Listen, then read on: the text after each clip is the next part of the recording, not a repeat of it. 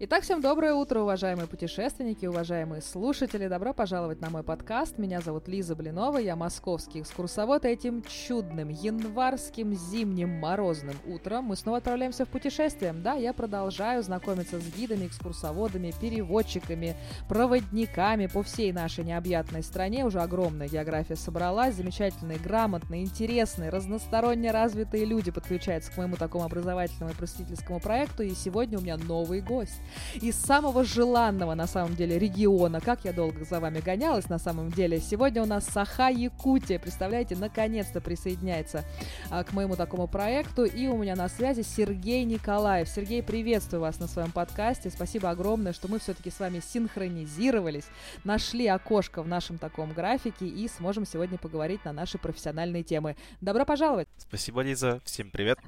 А, привет, Сергей. Действительно, очень рада э, видеть очень много вопросов к Якутску, что вообще там происходит, как вы там не мерзнете, какие там вообще маршруты, а, что с туризмом, что с туристами, вообще очень действительно много-много вопросов. Я надеюсь, что мы сегодня с вами так вот блестяще поговорим. Готовы? Готов. Это самое главное. И, конечно, самый первый заглавный вопрос, который я задаю абсолютно всем своим гостям, это как мы в профессию приходим. Вот расскажите поподробнее, вот с чего начался у вас такой профессиональный путь, как так вообще получилось, что вы в Якутске работаете экскурсоводом? Тогда мы начнем с 2014 года, когда я поступил в Северо-Восточный федеральный университет на первый курс исторического факультета. Буду честен, мне понравилось. Я учился на историка в течение четырех лет, закончил бакалавр, закончил магистратуру. И во время как раз э, первого курса магистратуры я проходил практику в музее «Россия. Моя история», мне там понравилось. Мы проводили разного рода экскурсии внутри самого музея. Мы проводили также, вот, например, зазвали людей в музей прямо на площади Ленина, это центр Якутска. Там сотни людей ходит было страшное пекло, плюс 35 градусов.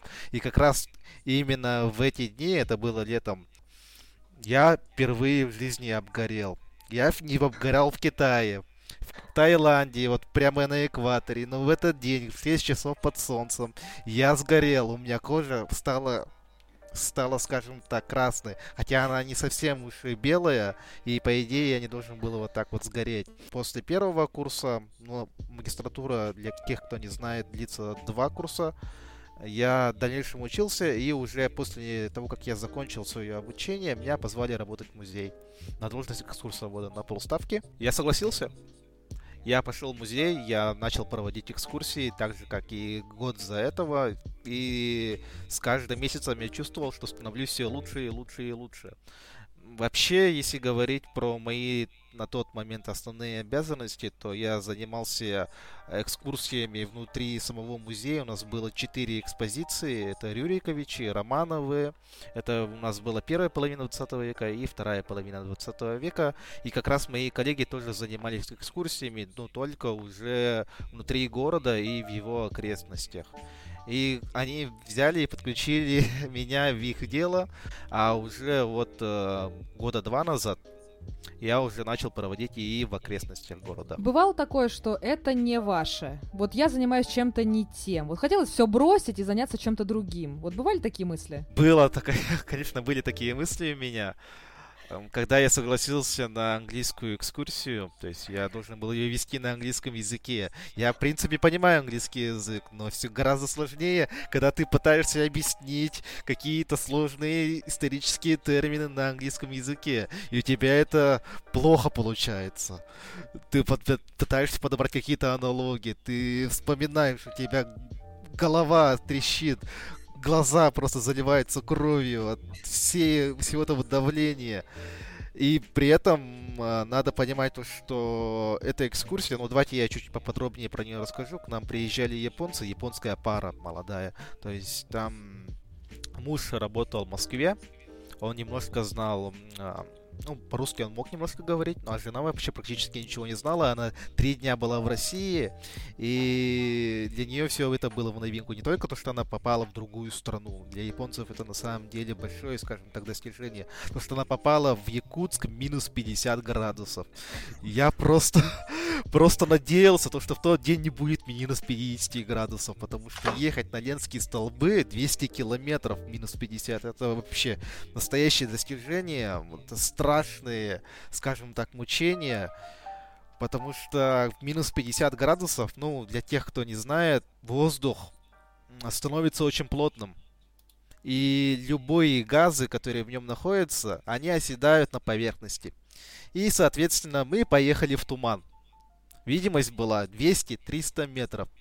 Подвеска вся замерзла, я был за рулем, я должен был еще говорить на английском языке, все им что-то рассказывать. Но тем не менее, тем не менее, собственно, вы добрались, все успешно прошло? Прошло все успешно, мы приехали, ну, у нас было четверо, то есть я был я, мой, э, скажем так, партнер по туристическому бизнесу, это Вячеслав Чучуна. Я с ним поехал. Ну, он хотел меня морально поддержать, чтобы я совсем там не расклеился прошло все прекрасно, мы поднялись на Ленские столбы. На удивление, это, это было, кстати, мое первое восхождение на Ленские столбы минус 50, и было довольно-таки жарко. Так, давайте разберемся, что для вас холодно и что для вас жарко. Во-первых, какая погода сейчас? То есть мы с вами в январе, да, какая погода сейчас в Якутске, и вот как вы проводите экскурсии вот в такие экстремальные вообще температуры? Минус 50 это очень холодно. дышать без шарфика невозможно. Если ты пытаешься дышать без шарфика, то у тебя просто мерзнут легкие. Вот настолько все плохо. Шарфик, если ты закрываешь им горло, он все равно покрывается конденсатом от носа. Он превращается в льдышку через 10 минут. Любые телефоны, любая техника, ну все, что работает на батарейках, она мерзнет, если ты его держишь в руках. Через 2-3 минуты она выключается.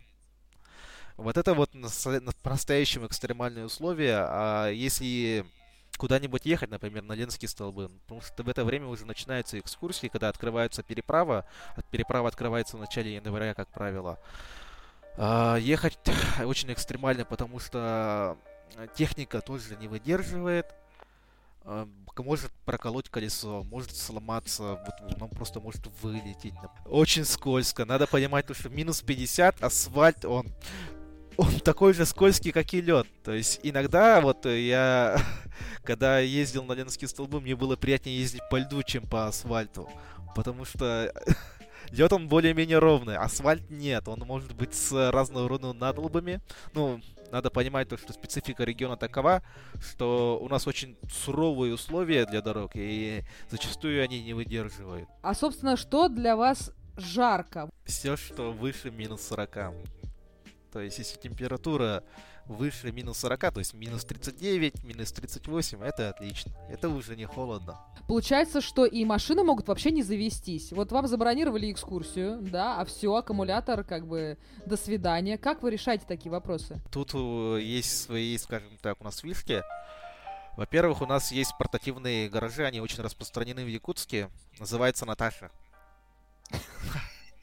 Я не знаю, почему ее так начали называть, но, видимо, кто-то первым начал производить их, и это стало именем нарицательным. Это как джип, например, или как э, Canon, например, что-то наподобие, это факс тот же самый. Если говорить про эти портативные гаражи, то они надеваются на машину, и туда вставляется труба под э, под вхлопную систему, и под ней машина не сильно мерзнет. То есть она заводится где-то 4 5 раз в день, минус 50 градусов. Подвеска тоже находится в относительной теплоте. А вы помните свою первую экскурсию? Вот именно в музей моя история, или вот первая обычная экскурсия по Якутску и его окрестностям? Вот как это вообще было? Волновались? Конечно, я волновался, страшно. В музее я не мог собраться с мыслями и связать несколько слов предложения. Я страшно заикался. И надо понимать то, что это было. Ну, если говорить вообще про первую такую вот экскурсию не любительскую, а относительно более-менее профессиональную, это был ковид. И я был в маске. А надо понимать, то, что в маске проводить экскурсии это просто ужас. Я не мог нормально дышать. Я чувствовал, как я задыхаюсь. Но уже на вторую и третью экскурсию все проходило более-менее, скажем так, спокойно. Были школьники. Я, честно говоря, не ожидал, что ожидать от школьников. Как они будут реагировать на экскурсию. Ну, конечно, хотелось бы тогда провести эту экскурсию получше, но, в принципе, меня слушала 6 человек из класса, и я уже это считаю неплохим результатом. Это очень даже неплохо. Первая экскурсия у всех, конечно, по-разному проходит. Нужно как бы стрессоустойчивостью надо обладать, когда работаешь со школьниками, да и за взрослой аудиторией. А вот какие еще качества для хорошего экскурсовода вот в Якутске очень важны? Вот что нужно помнить? Например, э, хороший экскурсовод в Петербурге и хороший экскурсовод на Камчатке это два разных человека, абсолютно. Хороший экскурсовод на, э, в Махачкале мне сказал, самое главное это выносливость. У нас тут плюс 50, влажность, у меня армейская подготовка, чтобы я тут... Тут даже не материал главное, главное дойти. Само собой, это доброжелательность. В целом у нас такая энергетика в городе все максимально доброжелательно, у нас каких-то таких э, конфликтных ситуаций и тому прочее вообще практически нет. Про выносливость, да, вы правильно отметили потому что и летом у нас тоже происходит довольно-таки много экскурсий и бывает жарковато. Ко мне приезжала тоже семейная пара из Москвы. Они были две недели назад ну, моей экскурсии в Дубаях. И мы поехали на, на Булуз. Это ледник, который не тает летом. Они бы хотели вернуться обратно в Дубай, потому что в Якутске было страшно жарко. Муж сгорел. Облепили слепни такие вот э, страшные, страшно противные жучки, которые летают, они чуть больше мух. И, конечно же, тут требуется выносливость на загородных экскурсиях. Надо иметь здоровую шею, чтобы у тебя не боялась шея, когда ты ездишь куда-либо, потому что она затекает страшно. И надо, скажем так, э, правильно распоряжаться своим временем, потому что когда ты едешь на загородную экскурсию, ты должен быть свеж. Быть э, пике своих возможностей, ты должен хорошо выспаться. Потому что не всегда экскурсия идет по заданному маршруту. Я вот могу рассказать вот такую историю. В этом году мы поехали на экскурсию. Тоже у нас были гости из Москвы. В Якутске уже был первый снег. В принципе, без эксцессов мы добрались до Ленских столбов. Там было плюс 11 градусов. То есть в Якутске было минус 4 в Наленске было плюс 11. Все было прекрасно. Пока мы не вернулись на тот берег, то есть Ленские столбы находятся на противоположном берегу, берегу от э, Якутска, начался дождь. А потом ливень.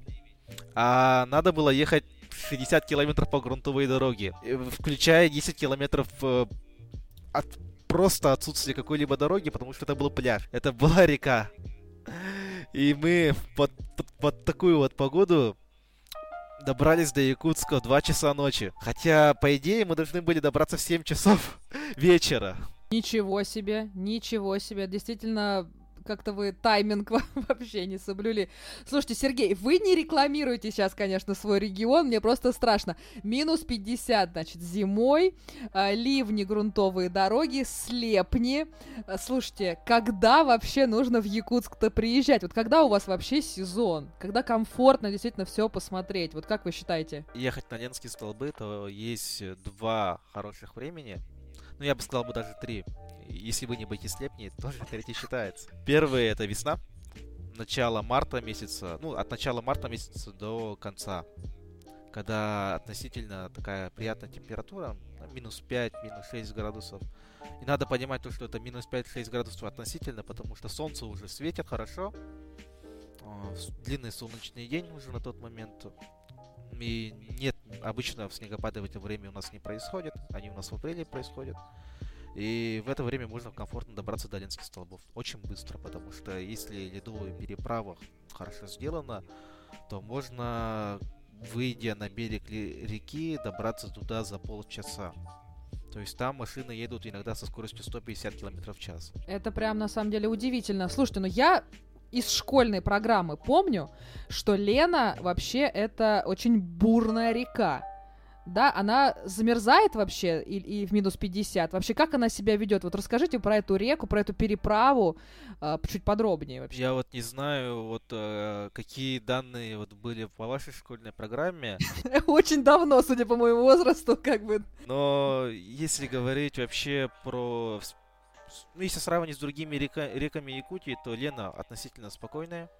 У нас есть более э, скажем так, неспокойные реки с очень сильным течением. Лена замерзает в примерно в конце октября месяца. Я сам не из Якутска. У меня есть чем сравнивать. Я вырос на Белой горе, там река Индигирка, и она, в, например, в осенний период бывает гораздо более неспокойной. Ну, конечно, бывают такие моменты, когда река очень неспокойная. Тоже были такие случаи, когда мы летний сезон когда направлялись на Ленские столбы, все было нормально, а когда обратно возвращались, плыли примерно 50 километров страшными волнами, вот под метр. И это же маленькая лодка, надо это понимать, и все это дело раскачивает, я как человек, привыкший, в принципе, от этого не страдаю. Максимум пятая точка моя страдает. Таташ, таташ, таташ. А вот гостям, гостям бывает очень сложно, да. Я им всегда еще заранее говорю, чтобы они покупали таблетки от э, морской болезни. Э, суровый регион, и мне кажется, что вы настоящий герой, что проводите экскурсии в таких вообще э, условиях. А куда едут вот эти все туристы? То есть э, какие самые главные такие точки притяжения, вот куда вы вывозите как э, внутри города, так и за его пределы? Вот какие ваши основные такие экскурсии, куда можно попасть? Как правило, это обзорная экскурсия. Исторический центр города Якутска, откуда он начал расти. Очень красивое место. Это он э, выстроен э, в таком вот старорусском стиле. То есть некоторым там например, некоторым там район около уже 250 лет, они еще не сгорели, то полностью в первозданном виде. Это наш, например, залог. Там тоже проводим экскурсии. Есть и советская у нас застройка, сталинская. Это у нас центр, проспект Ленина. Тоже очень красивое место. Обычно еще мы показываем с, э, с остатки Якутской крепости. Если говорить про загородные экскурсии, то там есть два основных маршрута. Это Ленские столбы. То есть надо ехать, э, скажем так, по берегу, на котором стоит Якутск, около 160 километров, потом уже переправляться на лодке. И второй есть маршрут, это на Блуз, то есть на ледник. И там помимо ледника также есть и скала Турукхая. И также есть водопады. Это прекрасное место, как раз чтобы летом его посетить.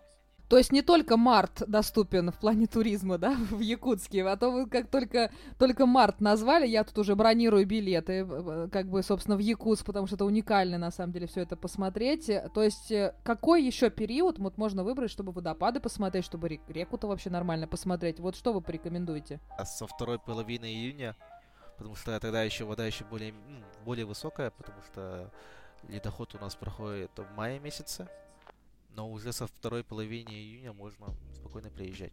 То есть лед уходит в мае, а замерзает Лена в октябре. Я слежу за вами, Сергей, я слежу за этими всеми временными промежутками. В общем, уважаемые слушатели, э, цепляйтесь за эту уникальную возможность. И вот как раз контакты Сергея э, будут в описании к этому треку. Э, и со всеми турагентствами, которыми он работает, все можно посмотреть, забронировать. Сергей с удовольствием всякие рекомендации, консультации всем может, собственно, дать.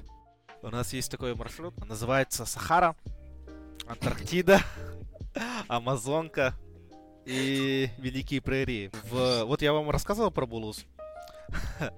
В 20 квадратных километрах по, ну, возле этой площади у нас э, есть э, несколько таких вот очень необычных, я бы сказал бы, природных явлений. То есть помимо того, что есть дни, которые не не тает в, плюс 40 градусов. Есть также гигантская песчаная дюна, вот 200-метровая, прямо на реке.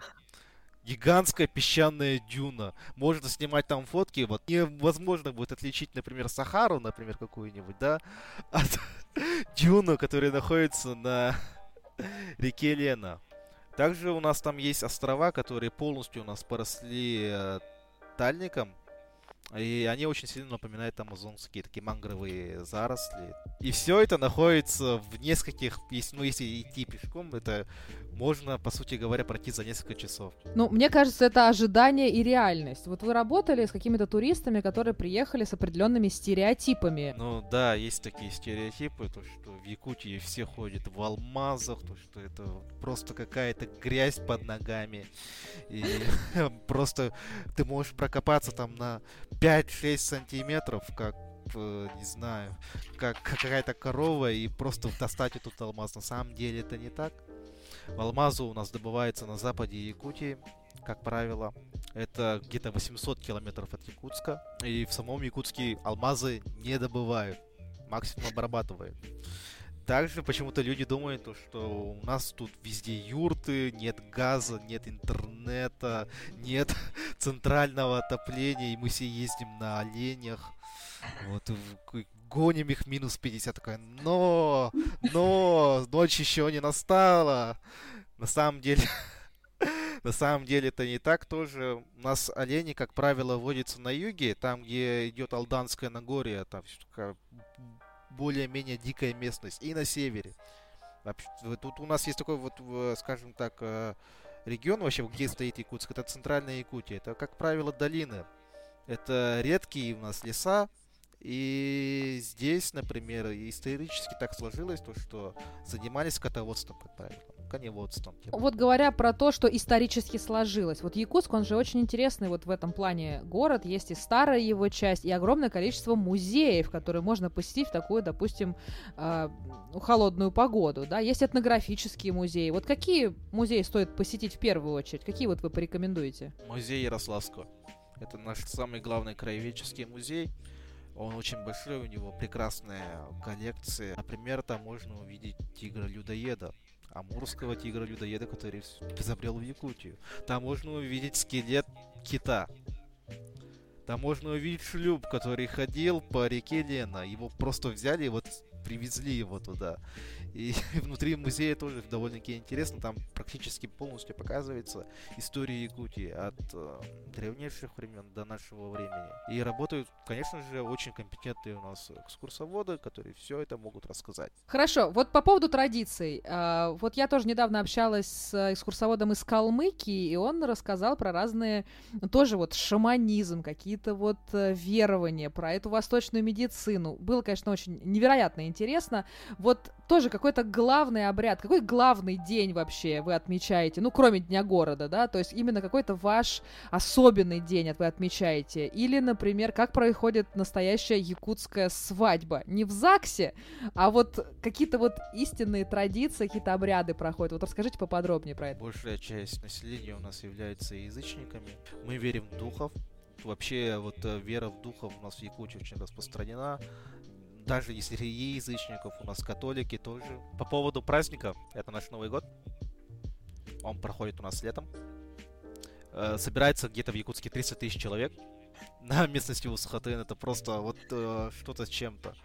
То есть, по сути говоря, все население Якутска там собирается. Гигантское количество людей, гигантское количество мероприятий. Мы встречаем солнце, э, вообще у нас э, Новый год так вот э, такой необычный, потому что он у нас ну, знаменует, скажем так, начало лета, вообще ну, климатического лета. И когда первые коровы, первые кобылы дают молоко, в связи с этим уже начинается Новый год, то есть уже ну, начало цикла нового. А если говорить про свадебные обряды, как правило, как правило, там проводят тоже у нас, при, приводят шаманов, они проводят обряд очищения, благословляют пару на, скажем так, семейную семейную счастливую жизнь. Как правило, вот, вот эти вот обряды, они всегда проводятся на якутских свадьбах. Практически всегда. Но если говорить про сами свадьбы, ну, без такого флера, на самом деле они по большей части светские, помимо этого. да. Невеста в белом, да, собственно, гостеприимство всем, кто приехал родственникам. Что на столе? Так, настоящее якутское гостеприимство. Что э, едим? Самое главное, это, во-первых, салат из говяжьего языка, строганина, кровяная колбаса, то есть э, довольно-таки очень вкусно, я бы сказал бы. Это икра. Икра у нас ну, местная, как правило, это река, икра чира, это икра омуля. Также разного рода блюда из жеребятины. Там довольно-таки много. То есть, может быть, просто запеченная жеребятина, может быть, жеребятина запеченная с чесноком, например, или в меде и тому прочее. Мы любим жеребятину. Замечательно. Просто слюнки уже текут, чтобы это все дело а, отметить. А, в чем прелесть строганины? Вот на самом деле, вот мне не совсем это дело понятно. Может быть, вы объясните мне и нашим слушателям? А вам как раз повезло, потому что я являюсь одним из немногих людей, которые кушают строганину с самого детства, то есть с трех лет. С трех лет я могу определить рыбу, из какой она реки. Да, из какого она течения, как она питалась.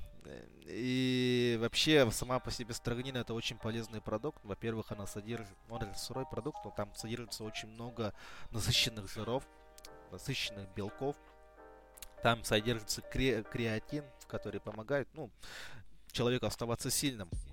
И в целом, это еда она прекрасно вообще воздействует на организм, да. И вот многие на самом деле вот строганина боятся из-за разного, ну, например, те же самые паразиты, может, могут в рыбе содержаться действительно так, но, как правило, когда рыбу замораживаешь до минус 50, там ни один паразит не выживает, и никаких проблем с этой рыбой не бывает. Кормите ли вы строганиной своих гостей? Вот есть у вас такие какие-то гастрономические истории в регионе? Все-таки ну, это действительно популярная сейчас тема. Строганином морс из э, брусники, как правило, мед местный, может быть, разного рода там чай из трав, но это если в деревню. Это если, ну, если в дальнейшем да, тоже ехать в деревню, то это кисломолочные продукты, потому что они у нас тоже очень распространены. Это местные наши там, а, сливки, это кирчах, это кумыс, это брпах, это как тот же самый кумыс, только из коровьего молока. Вот говоря про людей, вот э, замечали ли вы разницу между вашими э, гостями из Москвы, из Петербурга и якутами? Вот в чем принципиальная разница между ними? Может быть, вы подмечали, вот как они разговаривают, как они ведут себя, какие вопросы задают? Да, есть, конечно, отличия. Если проводить, например, экскурсии для местных, ну там, как правило, более бытовые разговоры, Потому что и так, в принципе, они все более-менее знают. Можно, например, про историю поговорить, потому что, ну, не все истории знают. А вот если приезжают москвичи, то, как правило, очень много бывает вопросов, да, про регион. Как живем, что делаем, во что верим. Если вообще говорить еще про москвичей, вот мне вот что в них нравится, это какая-то деловитость такая вот есть. Деловитость и еще небольшая такая вот толика флегматичности, да, есть в них определенная. И она, я нахожу это, скажем так, привлекательно. Было много э, экскурсий для москвичей. Я не, не скажу, что у меня было, например, хоть одна плохая экскурсия с москвичами. Мне кажется, что мы очень быстро говорим. Мне кажется, якут это медленнее говорят, нет? Обычно мы очень сильно удлиняем гласный. Такой, Здравствуйте! Как дела? А, понятно. У нас еще вот есть любимое слово, когда это, как сказать, эй, то есть это мы говорим, когда когда что-то объясняет, такое, да, я этого не знал. О ком вы чаще всего вспоминаете на своих экскурсиях? Вот какая-то, может быть, личность есть, какой-то якут или нет, э, который вот является главным э, действующим лицом на ваших экскурсиях? Когда я езжу на Ленинские столбы, это Тагандархан. Это э, очень ну, известный у нас лорд, 430 лет назад примерно. Он тогда был более-менее молодым, и он является одним из таких вот героев народа Саха. Могущественным, он был очень воинственным, у него было много врагов, но его, скажем так, вспоминают как, хорошим словом. Про него тоже разговариваем. Если мы в городе находимся, то мы вспоминаем начастую это отряд Бандалетова, который оборонял Якутск в 1918 году от э, красных. Потому что когда мы проводим экскурсию по старому городу, надо понимать, что он полностью выгорел в свое время, как раз во время этих боевых действий. И я зачастую его вспоминаю, его очень такие вот, э, скажем, 300 300 IQ. Сергей, вы назвали очень много таких достопримечательностей, да, по э, Якутску, по региону. Какое ваше любимое место? Вот где вы находите успокоение, где восстанавливаете свое ментальное здоровье? Вот, может быть, наши слушатели тоже захотят туда отправиться. Ленские столбы. Что в них такого? Что? Зачем туда надо поехать? Это же какие-то просто э, исполины, ну и все. Вот в чем их сила? Ты туда поднимаешься, вот тогда ты понимаешь силу всего этого места.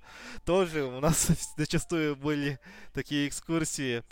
Мы приплываем на берег, гости видят эти исполинские скалы и говорят, ну все, на этом экскурсия закончилась, мы возвращаемся обратно. Я такой, вы что, мы туда будем подниматься? Когда мы находимся в начале пути, в середине пути, я всегда говорю своим гостям. Нам осталось недолго. Чуть-чуть надо подняться по лестнице. Ну, еще шагов 200-300, и мы уже будем у точки. Очень сильно, скажем так, устают во время этого пути. Но, когда они поднимаются, они никогда не жалеют об этом. Практически никогда. Это самое главное, действительно. Мы работаем ради впечатлений. Сергей, я благодарю вас за такую беседу. Было просто невероятно интересно. Обязательно приеду к вам в Якутск, обязательно свяжусь с вами, и мы с вами поднимемся на Ленские столбы, и, собственно, вы расскажете про силу этого места поподробнее. Спасибо огромное. Я желаю вам хорошего, продуктивного э, года. Желаю, чтобы все получилось. Теплых ног, светлой головы, хорошей погоды, меньше слепней, мух и сладкого меда, я не знаю, чтобы все у нас было хорошо. До новых встреч! До новых встреч. Спасибо вам.